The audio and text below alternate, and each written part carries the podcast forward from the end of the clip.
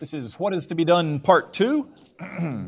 And our panelists for this session are to my immediate left is Bowman Cutter, is a senior fellow and director of the Next American Economy Project at the Roosevelt Institute. He also served in a number of Democratic administrations, in the Carter administration, OMB, in the Clinton administration, National Economic Council, and you were also on the Obama administration transition team. To my far left is Bob Strom, Director of Research and Policy at the Ewing Marion Kauffman Foundation. To my right is Michael Mandel, Chief Economic Strategist at the Progressive Policy Institute, and longtime chief economist at Business Week before that. And finally, Susan Dudley, who's director of the George Washington University Regulatory Studies Center and was director of OIRA in the Office of Management and Budget during the George W. Bush administration.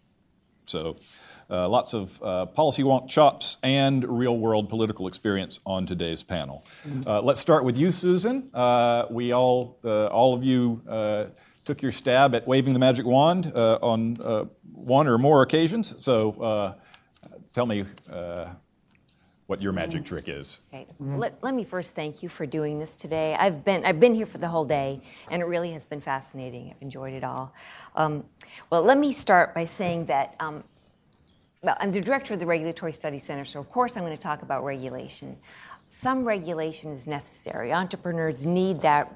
They need rules of the road in order to be entrepreneurs, to invest, enter into contracts, and to be able to innovate in ways that satisfy consumer demands.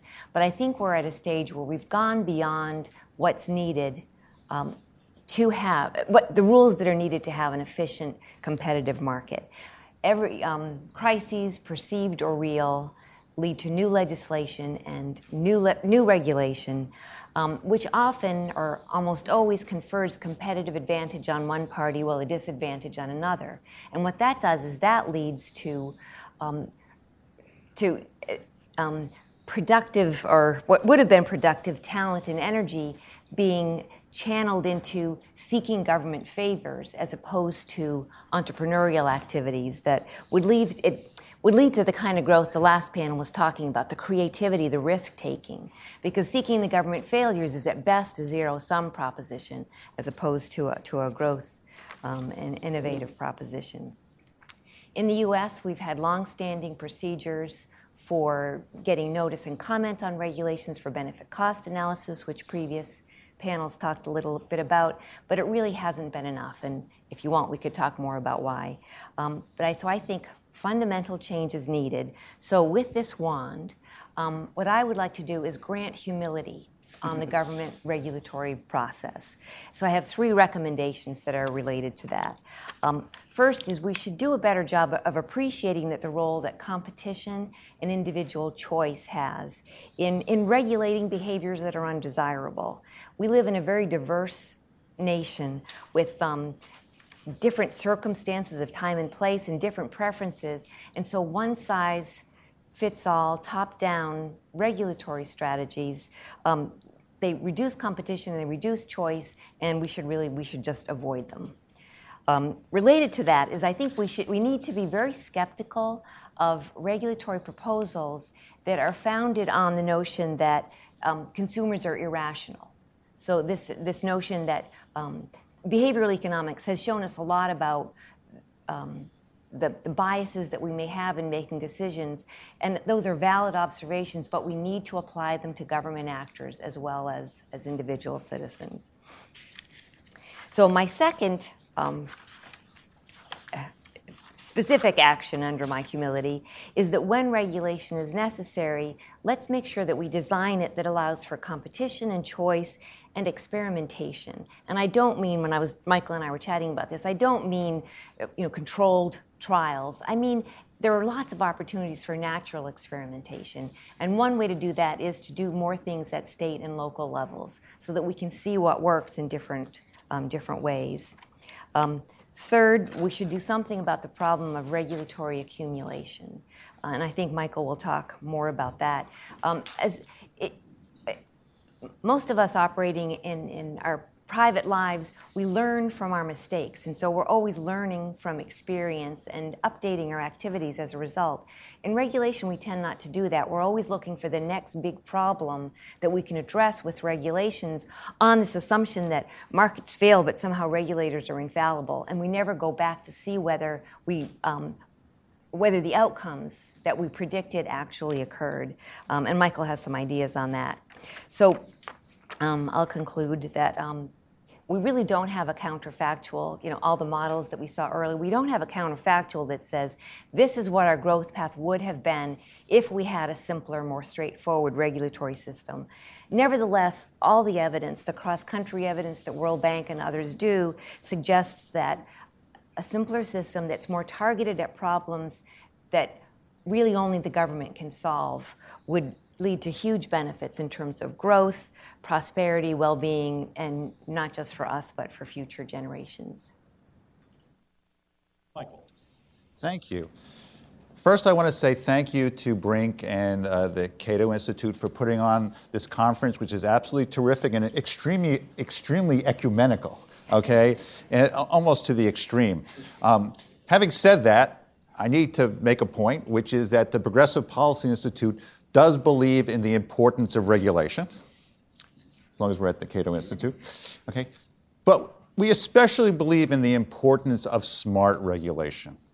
And so we have two proposals for smart regulation that we think have a possibility of significantly moving the needle and that are also politically feasible. And I hope we come back to that later. So my first proposal, I want to just point out, how many times do you think today the word innovation was mentioned?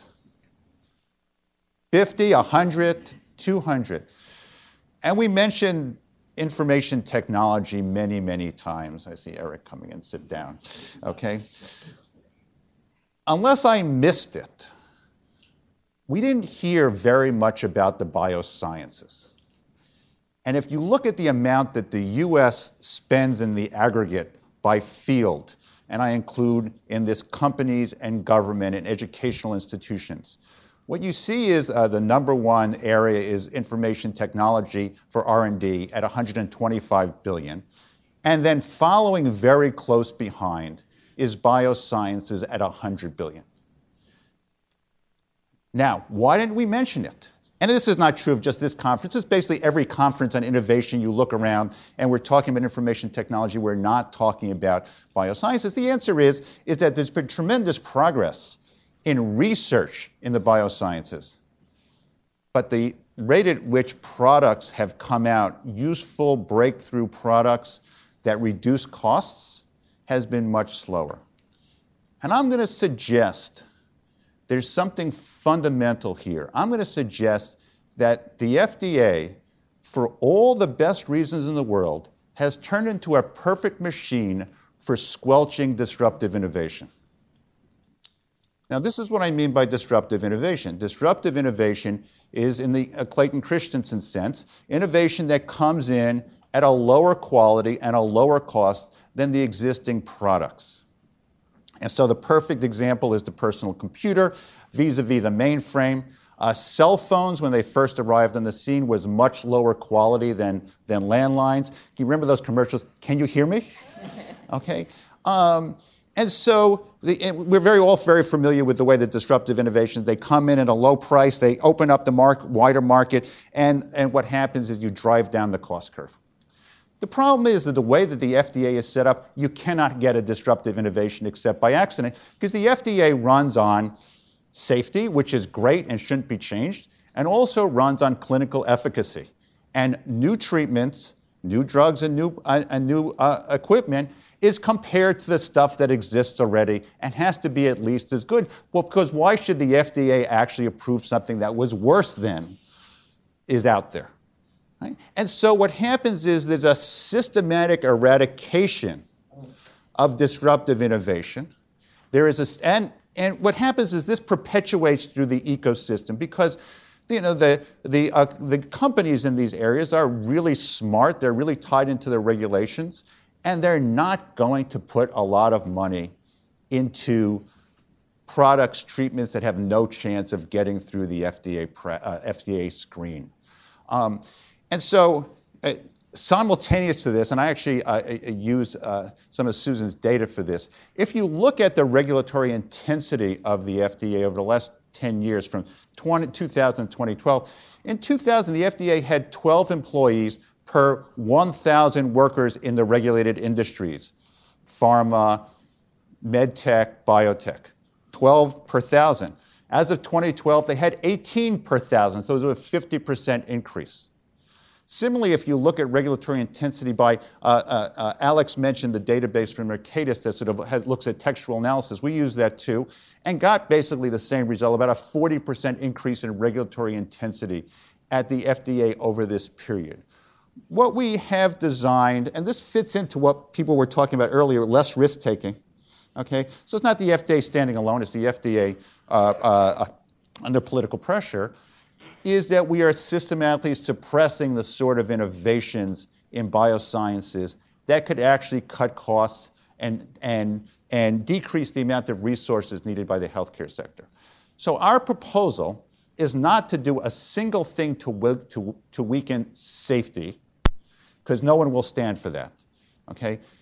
Not to sort of eliminate clinical efficacy, but move in another criteria that might be called economic efficacy, which is, can you show that the treatment that you're proposing actually uses less resources, real resources, labor and capital, than what is out there already? And so it's a synthetic way in a heavily controlled market of getting at this less cost. And I'll give you an example. The new drug, which is being heavily discussed these days, expensive new drug, Sovaldi, for curing hepatitis C, clearly meets this criterion because it substitutes a low-cost, a drug which uses very few resources for expensive transplants, hospital treatments, and so forth.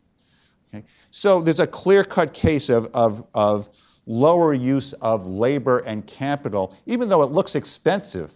From the economic point of view, it is far better. So this is both a difficult haul, but it's actually something that politically, potentially, both Republicans and Democrats could agree on. The next proposal that we have goes to exactly what Susan mentioned, a regulatory accumulation, which is how do you sort of make it easier to sort of clear the barnacles off the bottom of the boat, the regulations that are tough, that just impose in the aggregate more costs on businesses than it's worth. And there's also the regulatory reform proposals floating around, but we designed one that we think actually can sort of function in a hostile political environment. And this is called the Regulatory Improvement Commission.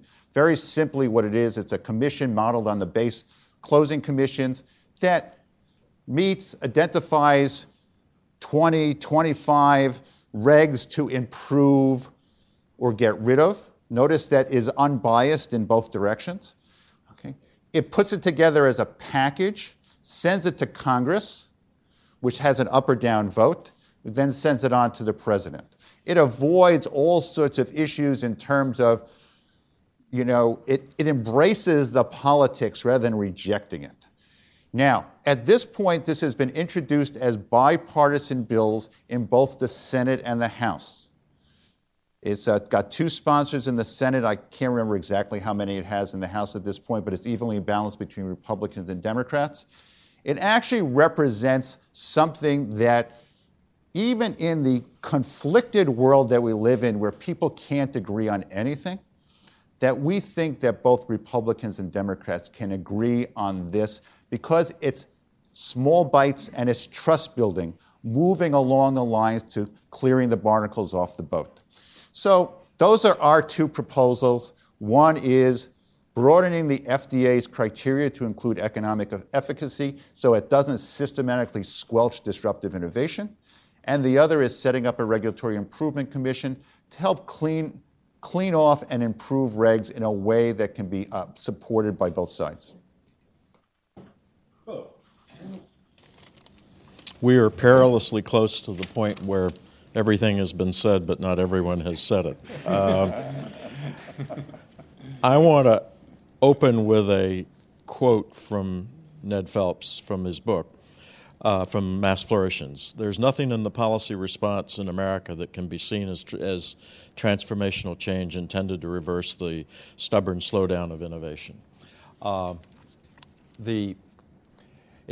It has seemed to me that we have to try to begin to get at something that is as equivalently big as Ned has been talking about.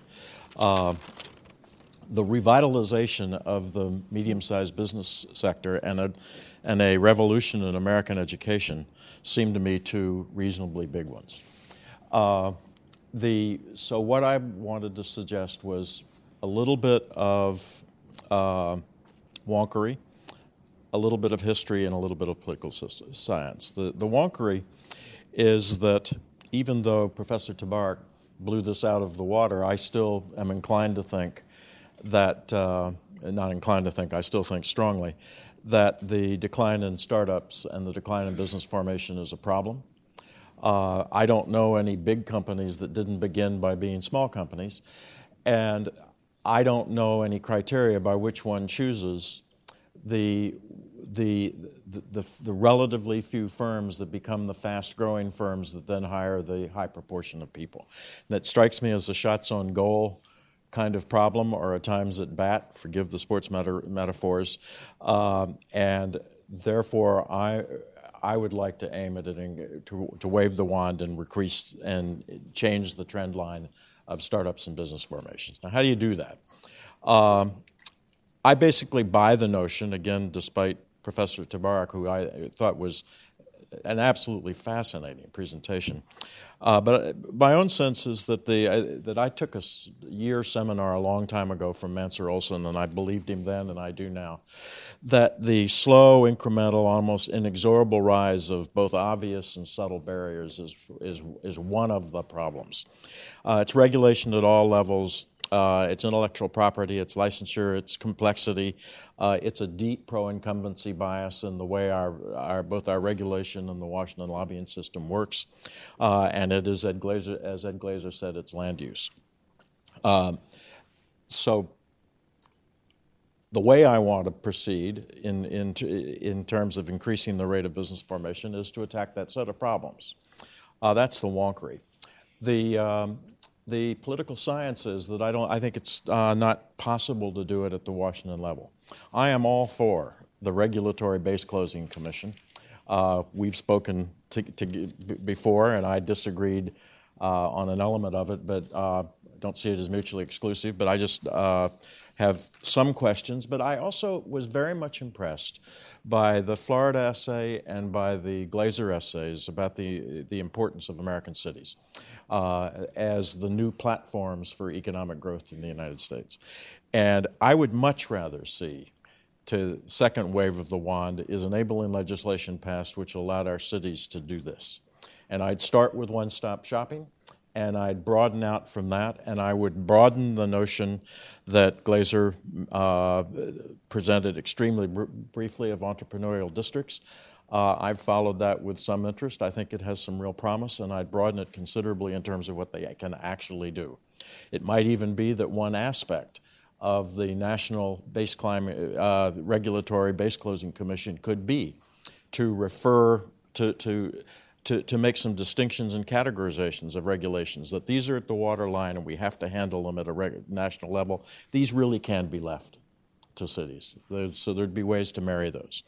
And the final one, which I won't spend much time on because the last speaker is going to spend some time on it, but is to go back to history and to another book, which was Claudia Goldin, who was mentioned once in Larry Katz's book on the race between technology and education, which I think is really one of the profound books of the last 25 years. And the really signal aspect of that book is the whole middle couple of hundred pages in which they discuss the high school revolution. I suspected that if you measured educational attainment and quality of the labor force before the high school education the high school revolution began, that you would arrive at many of the same conclusions that were arrived here, I think, by Dale Jorgensen, which is that we've sort of we've sort of flattened out, that we've educated the population to as much as we can, and then lo and behold, lots of people in small towns, not at all directed by the federal government and not paid for it, decided that their kids weren't prepared for the world that was becoming, and they invented the high school. I think that we're going to need another invention. So my third wand is a big one. I want to see universal preschool education. I want to see, I'd like to see a really an opening up to market-like devices for secondary education, elementary and secondary. But what I really want to see is a reinvention of post-secondary. And I'd like to see mini credentialization. I'd like to see a way in which people can use the job churn in a post-secondary education, in a lifelong education sense, to constantly improve themselves. That is, I think, the only way that looking at where we are now, we are going to significantly increase educational attainment and the quality of the workforce. I'm done. Bob, first of all, those of you who saw original programs will have seen another name instead from the Kauffman Foundation, Dane Stangler, who unfortunately got caught up with a schedule conflict at the last minute. Thank you so much for coming and pinch hitting. And give your, let me just, in full disclosure, Bob and I are former colleagues as I worked at the Kauffman Foundation for a couple of years. So as you, in your wind up to waving the magic wand, say a little bit about Kauffman and what it does. Oh, okay, fine. Yeah, Kauffman Foundation is very interested in two things. The foundation is interested in education for underserved kids in Kansas City. The foundation is based in Kansas City. Ewing Kauffman was an entrepreneur in the pharmaceutical industry. Kansas City was sort of a strange place to start a pharmaceutical company. He wasn't, not New Jersey. Maybe didn't believe in a lot of the agglomeration literature that others have read, but very successful in the pharmaceutical industry. And when he sold his business in the late 1980s, which Bo did start as a small business, decided that he was going to help underserved kids in Kansas City receive an education that was going to help to get them started in life. And part of that life that they were going to get started in would involve living in a healthy community, and a healthy community involves entrepreneurship with a dynamic economic base and business formation and growth. So there would be jobs both with growing companies and entrepreneurs starting companies. Like many entrepreneurs who start foundations, he said the number one thing in his life was, what he saw of his employees and their families and what happened because he started that business, and he sort of wanted to replicate that. It's another story on how we got to research and policy work on entrepreneurship, but we'll leave that for another story. So that's what the Kauffman Foundation is about, education and entrepreneurship, and that's very similar to the theme that we're looking at today. And I do want to focus, as Bo said, he and I talked briefly, my comments on education, because, again, I think it's really consistent with Mr. Kauffman's views that it's human capital that's really at the core of a growing economy and at the core of entrepreneurship. I'm very sympathetic with Susan and Michael's issues on regulation. I started life as an academic economist, and when people asked me why I came to the Kauffman Foundation, I said I think it was a great sense of guilt. I probably started 1,000 lectures with three words: assume a firm. And you can't assume a firm. Firms come from somewhere, and the interesting question is where they come from and how they come into being and how they grow, and not once they're around what unique price-quantity combination they set to maximize short-run profits. So the notion of firms is important, and one of the things I realized is you got to talk to entrepreneurs, and in talking to entrepreneurs, regulation is one thing that's, there are a lot of things at the fringes, but they feel like they're I'll call them regulation takers instead of regulation setters. I mean they feel that they that others, the big companies, the big guys set the rules and regulation to satisfy them.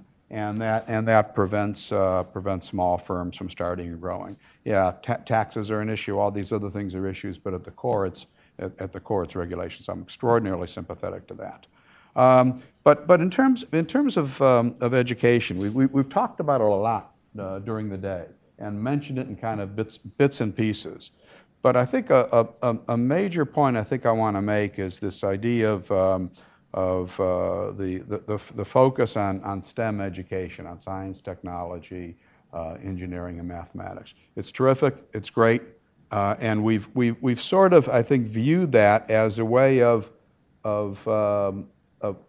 combating some evil. In the 50s, we moved to STEM education because, you know, the Russians were the first ones to send Sputnik up into space, and we had to combat that. So we had to teach kids math and science. More recently, it's been you know, the Asians are outperforming our kids in math and science, so we have to catch up with the Asians. As part of our conversation today, you know, if in 10 years from now we want to ensure a growing economy, kids need to be technologically savvy. We need to do science and math education, and we do. But what I'm afraid of is that it's going to come at the expense of what a couple of people have mentioned today is what we actually do pretty well in this country in education, and the kinds of things that Ned Phelps was talking about in terms of encouraging kids to explore and create and find out things and have some intellectual curiosity. We want to be able to find a balance between those two. And my concern is that, that the opportunity cost may be too great if we move so far in one direction that we give up the other. Because one of the things that, you know, Will Baumol early on talked about incremental versus radical innovation. And I think science and technology education really gets us very good incremental innovation. But on the radical innovation side, I think it's more the liberal arts rather than the sciences. I've got this picture in mind. I don't know if you've have seen, it was Steve Jobs' presentation, I think to his Google employees, and I think it was on the introduction of the iPad. And he was standing under a sign that was the intersection of technology and liberal arts street. So he was standing at that intersection, and that was his talk to his employees. Is that, yeah, we're all about technology here at Apple, but it's really that liberal arts. And he really interchanged liberal arts and humanities as part of his conversation. And I think it's through that combination that we're really going to be able to create an educational system that's conducive to the kinds of radical innovations that are going to be necessary to continue and to sustain economic growth. Yeah, it might not be for 10 years if we work on changing the education system, but you know, we've criticized short-run, short-termism kinds of things here. So I think we can look at a much longer framework. So how do we get this done? Well, I'll disclaim or disavow any references to being a wonk. Kansas City, there's not much wonkery in Kansas City. Spent most of my life as an academic economist. I spent a little time in the Federal Reserve System. Won't claim to be a wonk. But there are a couple of things I think that are important from a human capital perspective in education. And you can treat it very, very broadly, but I'm going to focus narrowly for the time being on teachers. Because obviously they're the ones who deliver education to the kids. And there are a number of things working against us in the current education system and the way it's developed and the way it's evolved, and it's tough to change it. John Halterwanger in his presentation mentioned a couple of things, a couple of new papers he's working on. One on the impact of the state legislation at will kinds of employment issues, and the other is licensure. And if you think about elementary and secondary education. I'll stay out of those issues in higher education for the time being. But if you think about those issues in elementary education, the licensing issues create barriers to entry into education that certainly don't serve kids well. And a lot of research has shown that the kids that serve least well are the kids who need the education most. And the notion of at will translated into teacher tenure is another big issue. And Brad, Brad and I were also colleagues at Kauffman for a year. His discussion of tenure, I think, is right on. And how do we allow more people into the education system as qualified teachers and provide them with career paths through which they can succeed and their productivity is rewarded. It starts with teacher preparation. It starts with colleges of teacher education.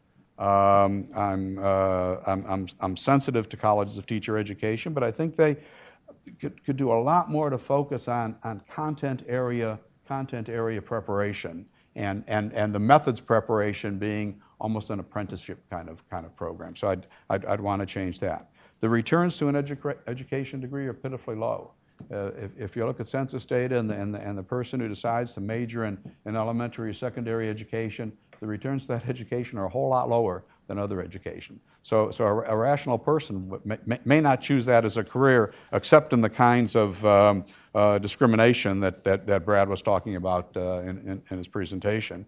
And we're not allowing a lot of other people who may have a lot to bring to the education system to come and go in the education system and teach kids because of a lot of the licensing requirements. So teacher preparation, licensing, career paths are three things that I think need changing in the education system.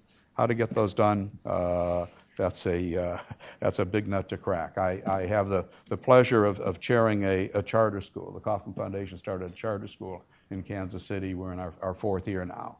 And the school has, consistent with Mr. Kauffman's aims for his foundation, identified the 6 or 7 lowest income zip codes as the catchment area for the kids coming to that charter school. And charter schools are good. I think the kids in that school are learning. I think they're doing a lot better than they would have otherwise.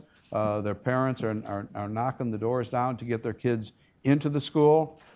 Is that a solution to our education problems? Not on a large scale, but I think on a small scale, I think it can be. I think we get really bright young people who are interested in coming into education, spending a few years, then moving on. Requires a lot of churning in education, but it's one possibility, but it's a small part of the puzzle. Let me go back to both of you mentioned regulatory process reform. And pretty much anyone who ever gets into regulatory policy will get sucked into some sort of idea for regulatory policy reform, because otherwise the field just swallows you up. There's so many details. There's so many. When you say regulation, there's jillions of different kinds, and then once you start talking about the details, you get lost in those details. So how do you get up to 30,000 feet where you can do something that matters? You have to have meta policy about how policy is made. So in theory, like, regulatory process reform feels like the only way to get real purchase on it, but time and again, clever regulatory process ideas have been tried and haven't worked, largely because they've been subverted by people who don't agree with them. So if you're trying to force people to do what they don't want to do, they're pretty clever and they work their ways around it. So you've come up with some measure for how to get around that, but just in general, talk about how hopeful one can be about the concept of regulatory process reform in light of its less than stellar track record. Well, I think what we've discovered is there's certain types of regulatory process reform that are problematic. We've tried retrospective review within agencies. Every president since Jimmy Carter has tried this with not much success, and the reason has partly been given that the agencies are resistant, but the fact is that that's only part of the issue. I mean, part of the issue is that regulations are political animals. Undoing regulations is a political process too. Anytime you try to do a regulatory reform and pretend that it's a technocratic event, it's not going to work. Okay, because the politics just sort of flow back in again. And really, when we talk about the Regulatory Improvement Commission, the real innovation there is that we embrace the politics. We say, we believe that, in fact, there's enough consensus in Washington to actually do certain things if presented right. and that what the Regulatory Improvement Commission does gives Congress, doesn't cut Congress out of the process, which a lot of these other proposals do, basically says, look, Congress gets two bites of the apple, one when they set up the commission and one when they vote on what the fixes are. And so that's kind of, I would say, we're in Washington. I don't know if I consider myself a wonk. Okay, I like to think that I'm just kind of practical. I want to do something that's actually going to work and move forward. And I think that given the political tensions here, something that pretends that the politics don't exist is going to be submarined by somebody. So that's what we've done here, is we've kind of embraced the politics. I don't know. Susan, you've done regulatory process for a living. You know its promise and shortcomings at OIRA. So how did that experience, how does that shape your thinking about how to get the beast under control? Yeah, and I think control, you know, accountability for regulation is key. When we think about regulation, is one of the two main ways that we achieve public policy. The other is through the budget and through spending programs on budget. And with that, we have the fiscal budget that the president sends to Congress every year. Congress has to appropriate funds, and every year we evaluate how those programs are working. So there actually is a lot of evaluation of how that works. With regulation, there's much less accountability. Congress passes legislation, often very sweeping legislation that allows agencies to regulate for decades under that broad authority. For example, the Clean Air Act, we're regulating greenhouse gas emissions under language that was actually written in 1970 or passed in 1970. So there isn't that same accountability. In fact, Congress, I think, really has the best of all worlds. Of course, I've never worked on the Hill, but maybe I would have a different experience. But they get to pass legislation like Clean Air Act, and who would oppose clean air? So they take the credit for passing feel-good issues, but then when it doesn't work out, if their constituents don't like the actual implementation, well, it's the agency's fault. So I'd like to see more accountability from Congress. I think maybe more accountability from the judiciary. And we need to change the incentives in the executive branch, too. We have a lot of processes in place and analytical tools, but they're just not working. So we've had this lovely day of high-minded intellectual exchange, but the word politics keeps cropping up in this panel. This panel is not the high-minded. Yeah, no, so let's dive into the muck and think about the political angle for a response to our slow growth challenge. Is it just more general? Just generally, is our ramshackle, polarized political system capable of a constructive response? So I'm going to give a really, really unpopular view in this room. And as was said before about the witness protection program, I think I need it now. You know, when people used to talk about the barriers to entrepreneurship, one of them thing they talked about was the lack of portable health care. Okay. Now, whatever you want to say about Obamacare and its failures and its strength and its problems, and we could wax poetic forever on this debate, and then we'd have giant fist fights and nobody would ever get out of this room. It does provide entrepreneurs with health care, which is no longer tied to big companies. Okay. And so you can actually consider that to be an outcome, something that has happened in Washington, you know, over the last 8 years. Now, whenever anybody used to talk about the inability of Washington to get things done, they would always point to healthcare reform. Now, once healthcare reform, well, we know what happened. Now, we don't have to go into this. Okay, I mean, I'm not even gonna get into that, but I think that we do have the capability to get stuff done. We do have the capability to find things that are in the overlap between our two hostile political parties. And so I'm actually not as negative or pessimistic at all as a lot of people are at this point.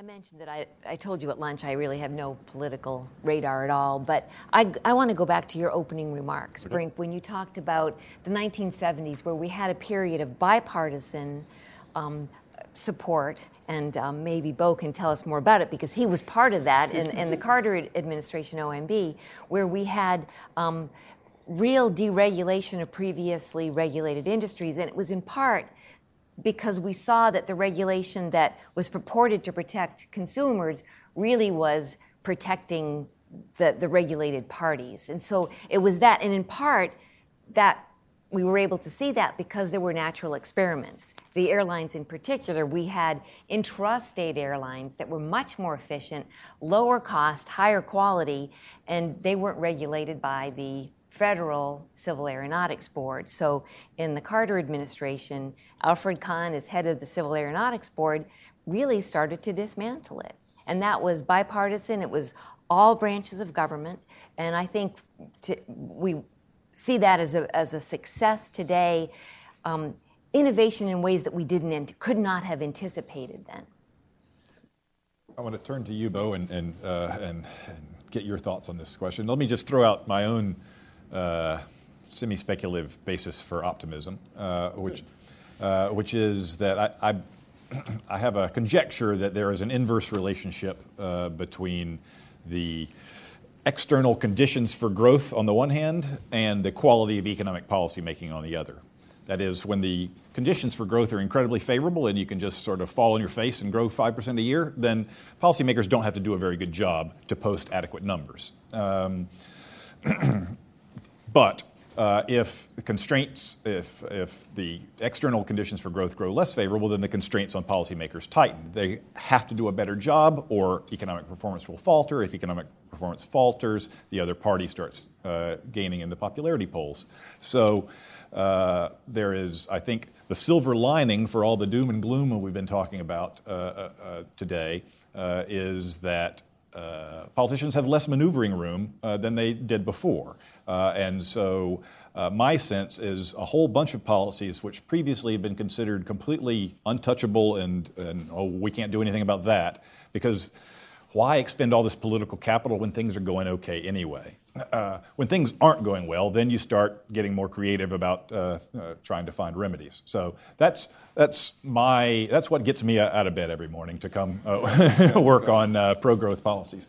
And in particular, I know now the political system and culture are very different than they were in the 1970s, and many things have pushed us towards this more polarized setup. But we do have occasions in the past of growth breakdown or economic performance breakdown, stagflation, leading to all these weird coalitions across usual ideological lines. You were in the middle of that. Mm-hmm. So is there – history doesn't repeat itself. It does sometimes rhyme. Is it possible that over the next decade we could rhyme with the 70s? Let me extend the comments a little bit. Alfred Kahn functioned out of my offices, and we at OMB, I was running OMB at the time, basically provided him with his platform. And the single... Sorry, was that at COPES or at CAB? What?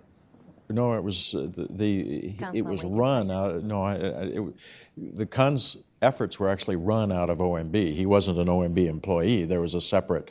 He had a separate function of his own. I've forgotten kind of how we set it up, but I basically dealt with him every day.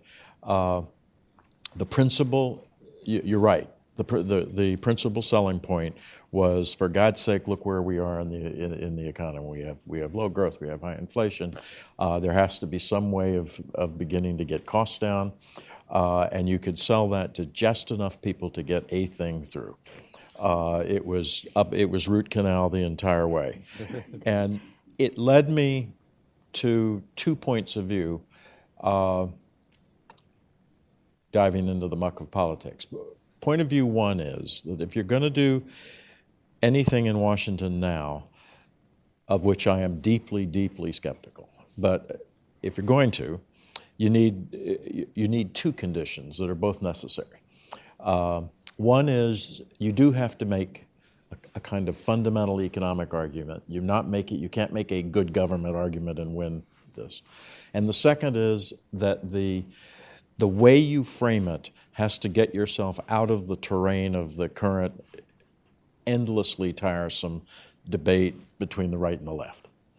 And therefore, you have to put it in some framework, such as Ned Phelps's Mass Flourishings, but put in a way that that it could be understood in Washington. It has to have a broader purpose, and that has to be the purpose people argue for. The problem with Washington is that there's no one particularly responsible for that end result, and it's all done fairly abstractly. By that end result, I mean the improvement of the economy, which is why my close to last hope is the mayors. Mayors have authority. They actually have to deliver the garbage or pick up the garbage. They don't deliver it. That's a slip. And they that's the Postal Service. They get defeated if they don't. If they don't pick up the snow, they're gone. And it's an interesting confluence of America's big cities are a kind of interesting combination of areas that are big enough to be real economic units and at the same time are close enough for intensive face-to-face involvement. And I would, so the other thing I think we must try is some way of passing a lot of these decisions to mayors. Let me just add one thing to that. I've done, over the last year, reports on the New York and London tech economies and how successful the mayors in both of those very large, difficult-to-move economies were able to do low-cost actions that fostered a lot of growth there. And, you know, when I first looked at New York, I was really disbelieving that you could actually move the tech sector enough to sort of actually help an economy as big as New York. But it turned out that some of the programs that Bloomberg put in place that were not that expensive, that had to do with redirecting the government bureaucracy and focusing attention, worked really well. So I think you've got something there in terms of the mayors. I want to chip in on the mayor's idea too, and not necessarily only the mega cities, but for the past 2 or 3 years, we've been holding conferences for mayors of primarily mid-sized cities. And the mayors are falling over themselves to host this thing, and to show an entrepreneurship and to show the entrepreneurs that they're on their side. And I think in terms of your notion of dealing with economic growth, I think 20 years ago the word entrepreneur didn't have a very positive connotation, and I think that's changed a lot in the last 20 years. And I think from a mayor's perspective too, of having their community being an entrepreneurial community. Shines a light on them, and it's good for their community. And it's more than just trying to attract the latest auto assembly plant or whatever it is from Japan or Korea. Let's let the audience in on this. Questions? Phil, right up here.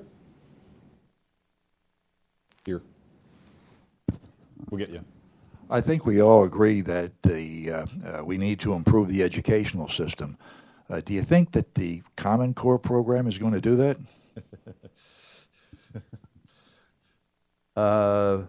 By itself, no. My own home state, Missouri, is now just finding a way that they are not going to adopt the Common Core program and find a way to change it. Education reform goals are often very cyclical, and when I was an academic, if there was a new dean, you didn't like the new dean, you could wait him out for about 5 years, and often education reform of that nature is that way. I think it's better than what it's replacing, but I don't think it's the answer. I don't think it can work without these other broader systemic changes. Right here in the third row.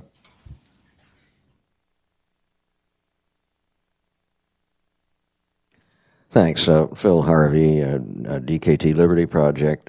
If it is true, as I believe it is, that economic development in poor countries is both more rapid and more predictable than it is in the advanced economies, is part of what we're addressing here today in many, many, many different ways simply a function of being too rich? And if that is so, then it seems to me that there's only about half of this melon that we can have any influence over. And that's the scraping off of the barnacles that several of you have been talking about. Poor countries don't have nearly as many barnacles, and that gives them an opportunity to do a lot of things without licenses and regulations that we can't do here. On the other hand, they also have a lot of things they haven't done yet that we have, so there's more that they can do. I'd be interested in your comments on whether we've just topped out and maybe we shouldn't be so worried about it. That's an interesting way of putting it. Let's actually, part of the way that I think about it is that maybe what we've done is we've transferred 10 years of growth to the developing countries in terms of globalization, and that's taken that way. Maybe that's a good thing. But I think it's important for the developed countries, and I'm including the US and Japan and Europe, to keep moving up the ladder in terms of innovation in order to make room for the developing countries.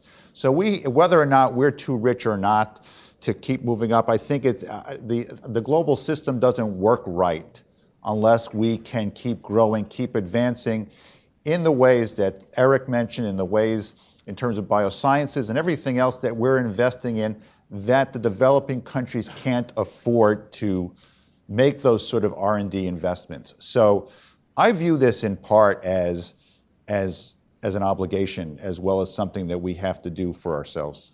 Let me add something to that.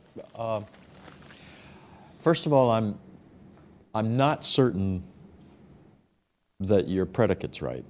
I would be willing to bet that there's more volatility over 5, 10, and 20-year periods in most categories of developing economies than there are in the developed economies.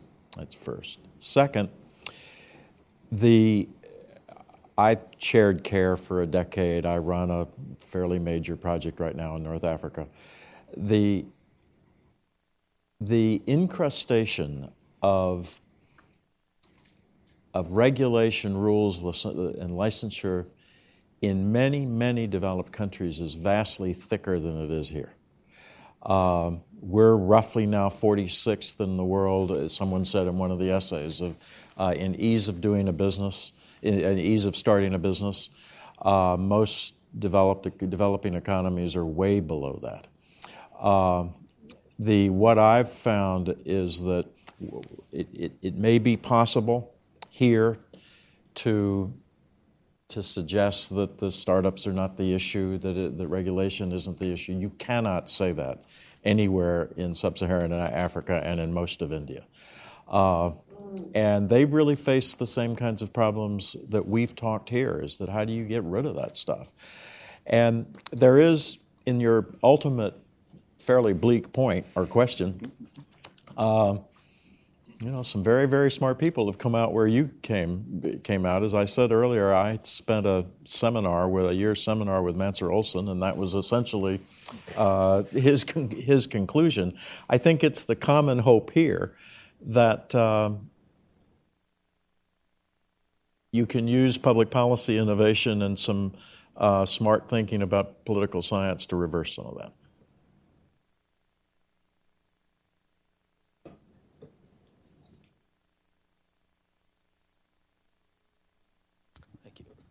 Hi, I'm Andrew Reamer, a research professor at George Washington University Institute of Public Policy.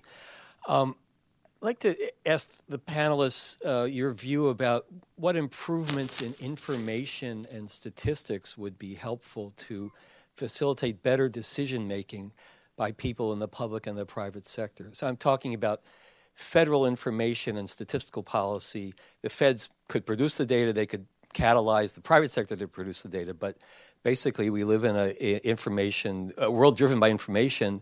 There's lots of information market failures, particularly, say, in the labor market. And I want to get Michael to talk about productivity. Well, I don't mean to do that. Well, first on what new statistical information would you like to or should policymakers have access? Do you want to go first? I'll do one. I'll do two things. There is a fascinating project at NYU that's managed by Beth Novick, who was the who is the Deputy Chief Information Officer of the United States a while, shortly, just not all that long ago, called the Gov Lab. And they focus quite specifically on the use of information technology data to improve governments, with their principal focus being on local governments and cities. And what is absolutely amazing is how much scope there really is to do it and to make government dramatically, dramatically better.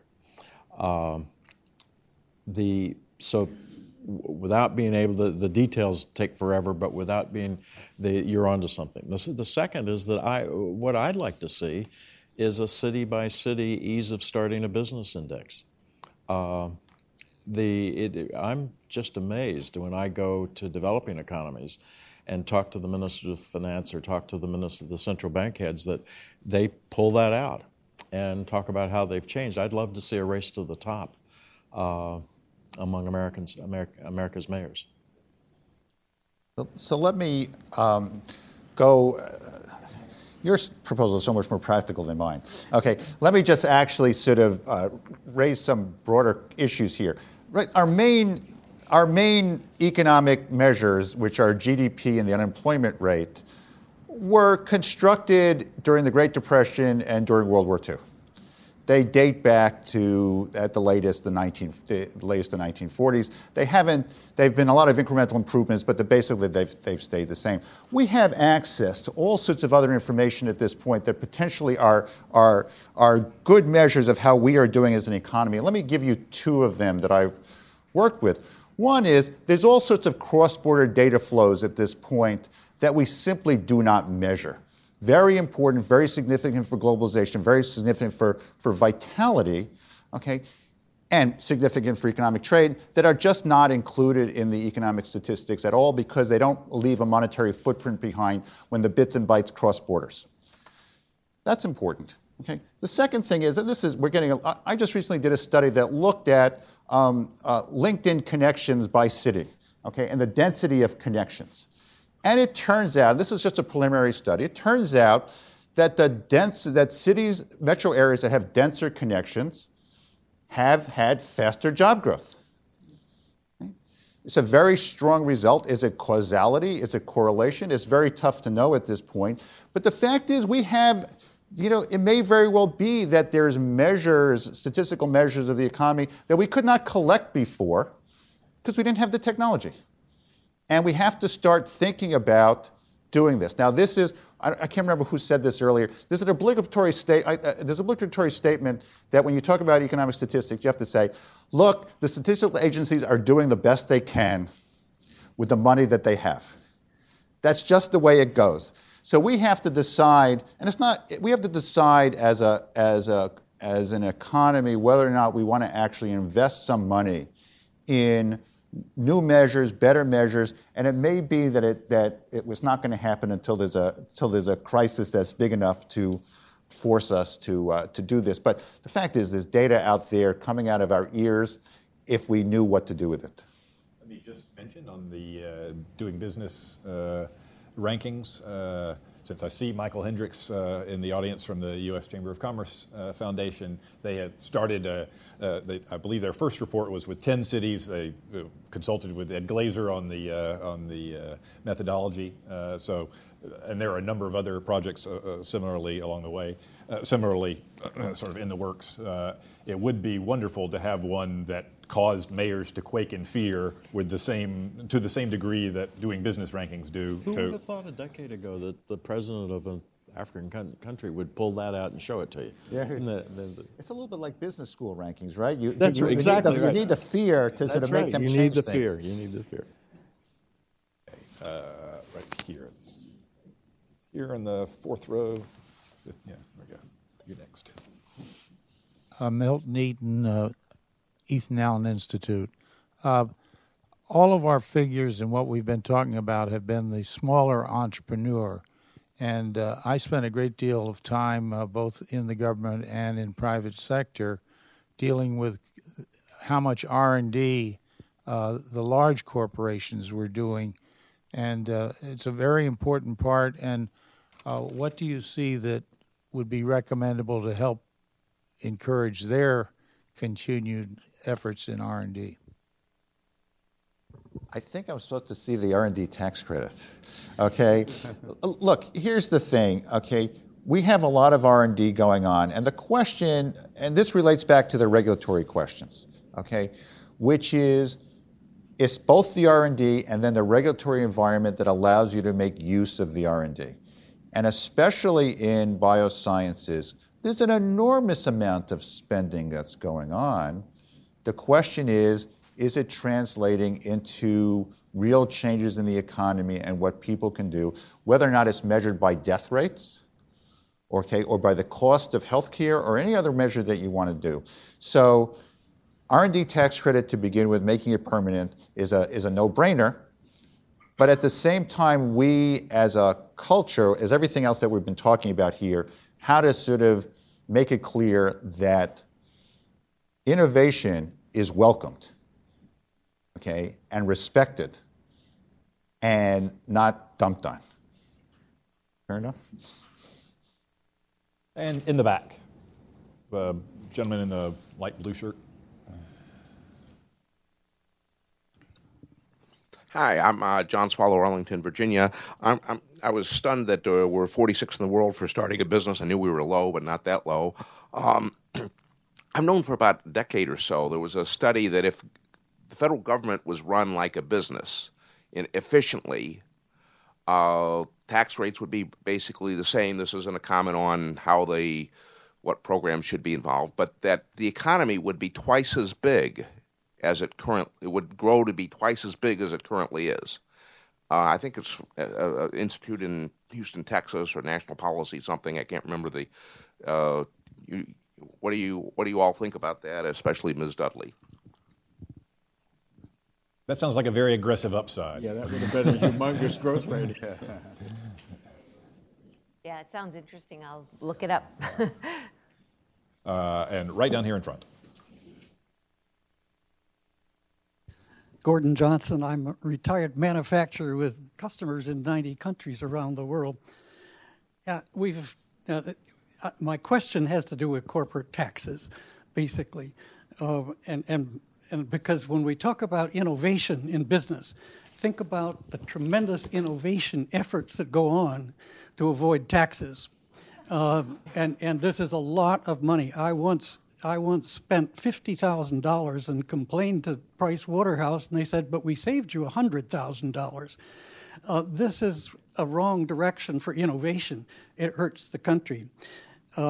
My question, and more wrong decisions are made in business for tax reasons than any other. My question, here we are in Hayek's auditorium. Hayek said we should be good gardeners. He didn't say we should be good planners. We need to keep focused on, it seems to me, how do we encourage growth rather than direct growth? And that leads to then, we've got the highest corporate tax rate in the world. We've got to reduce it, but it's not popular to do that. Why it's tremendously complicated. What would the panel think of perhaps not reducing the corporate tax rate as such very far, but abolishing all of the special corporate welfare stuff that's there in the exemptions, and instead giving every corporation a $10,000 tax credit for every employee that they have employed? And in this way, perhaps change management's incentives from trying to find machines to put them out of business to at least say, if you're going to put them out of business, you'll have to pay a little more taxes, and that might direct their attention towards keeping people, be politically acceptable, and reduce the corporate tax rate significantly down to maybe 15%.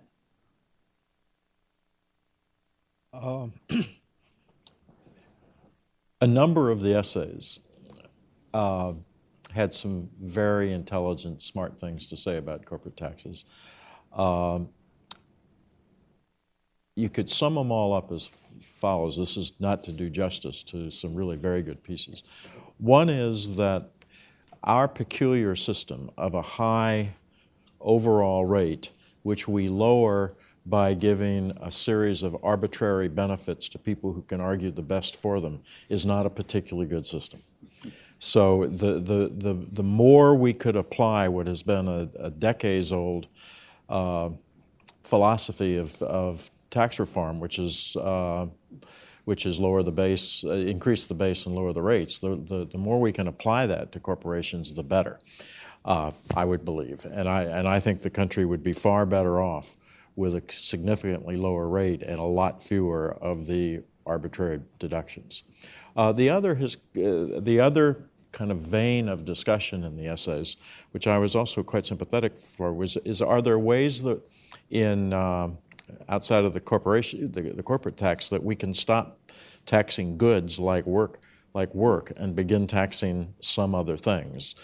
Professor Marin from the Urban Institute had a fascinating essay on the substitution of a carbon tax, of a graduated progressive carbon tax for much of the corporate tax, as an example.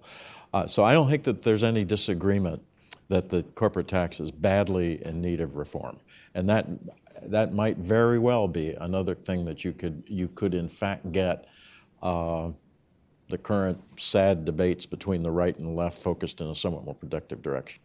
One of the other essays too, Enrico Moretti's essay on an innovator's tax, I forget if it was tax credit or tax cut. It was a credit. We've reached 5:15, which is the official close time for this conference. I want to thank the panelists, both in this panel and all the others, for their wonderful contributions today.